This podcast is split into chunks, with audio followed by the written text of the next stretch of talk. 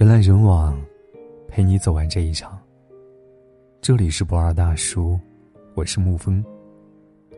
今天给您分享的文章是：女生的脾气取决于她爱的那个人。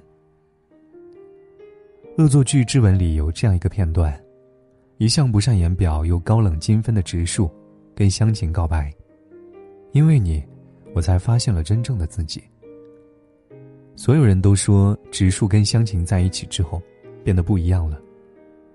植树在喝醉的时候告诉阿金，只有在香晴面前，才可以真正的做自己。不用多优秀，也没有任何附加，真实就好。这让我想起在知乎上看到过的一个提问：你后来是怎么开始变得温柔的？他的下方有这样一条回答，进了我的心里。有了一个真心爱着的人，也逐渐找到了自我。跟这个人在一起的时候，你可以放心做自己。那些小心和忐忑，也被揉成了在意和坦然。世界让人变成了刺猬，而他，让你变回柔软。昨天吃饭的时候遇到了之前的一个小姑娘，提起前男友，瞬间整个人的气压就低了下来。两个人之前在一起的时候。因为生活里的琐碎事情没少争吵。他常常加班回家之后，看到他坐在床上打游戏，屋子乱糟糟的，厨房碗筷堆了很多天，最后都是他一个人刷干净的。他就像在脑子里装了一个定时开关，当我抱怨或者生气的时候，那个开关就自动关起来，直接对我选择性无视。每次吵架，结果都是一个人歇斯底里，另一个人沉默不语。我现在真的觉得一个人挺好的。姑娘讲这段话的时候，脸上流露的都是疲惫的表情。心理学家费洛伊德讲过，当一个人进入到亲密关系，比起普通人际关系中的创伤，亲密关系中的创伤更容易倍加显现。跟一个不够在意你的人生活在一起，为了繁琐的小事争吵，会消磨掉耐心。爱一个不能理解你的人。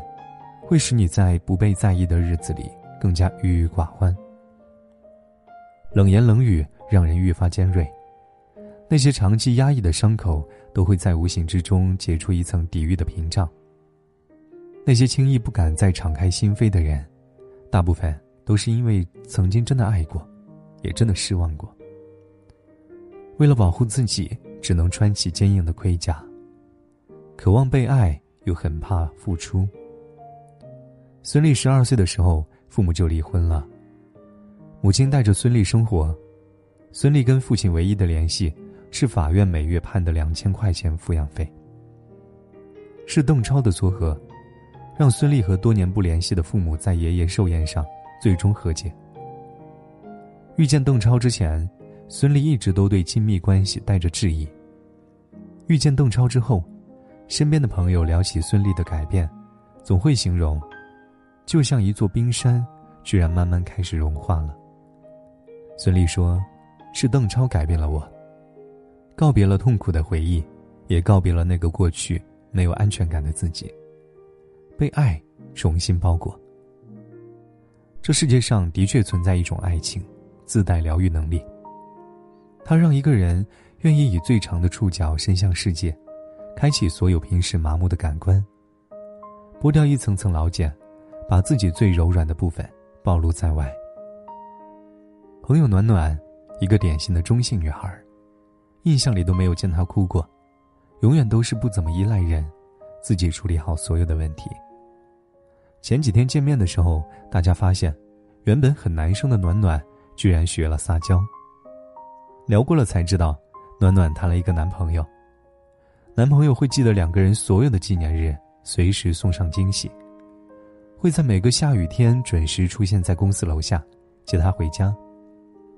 会在暖暖夜里胃痛的时候，起床为她熬粥。两个人就连吵架都是很平和的讲道理，问题解决了，在一起开心的做其他事。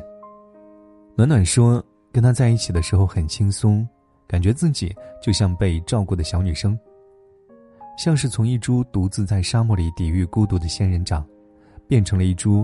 需要暖意和关怀的向日葵，因为有那个人在身边，帮忙揉碎了坚强。也因为相爱，两个人都变得可爱起来。二零零五年，S.H.E Ella 拍摄《真命天女》的时候，意外烧伤了耳朵。二零零六年，更是数次传闻患上抑郁症。每次提起家人，都忍不住潸然泪下。那段时间真的是他最难熬的低谷期。他曾在节目里说：“赖思祥是上帝派来拯救他的英雄。是他的温柔对待，让我重新找回那个开朗自信的自己。”每次 ella 调皮搞怪时，赖思祥总是会在一旁宠溺又温柔的看着他。两个人意见有分歧的时候，赖思祥会带着尊重，先帮他分析，再表达自己的想法。ella 说，和他在一起的时候，会感觉自己超级自由。他会在任何时候夸我，让我知道我永远不是一个人。那些拥有坚强外表的人，就像是河滩里的蚌，内里的柔软。总是需要用更加温柔的方式，才能被激活。大家都曾在生冷坚硬的生活和感情里，或多或少的受过伤害。杜拉斯曾在《情人》里说：“爱之于我，不是一饭一书，不是肌肤之亲，而是生活里的一种英雄梦想。爱一个人，就是疲惫生活里的英雄梦想。”随着年龄的增长，我们会越来越明白，自己要的。究竟是一份什么样的感情？在我们的一生当中，会遇到许许多多的人，真正能让我们下定决心要相伴余生的，只会有一个。他会帮你卸下铠甲，穿上好看的嫁衣，看着你笑得像个孩子，温柔的对你说出那句：“余生，请多指教。”无论是否已经遇到，都希望你依然相信爱情，也有勇气追求。好了，今天的文章就给您分享到这儿。如果你喜欢的话，可以在文字下方点上一个好看，或者将其分享到朋友圈。我是沐风，晚安，亲爱的朋友们。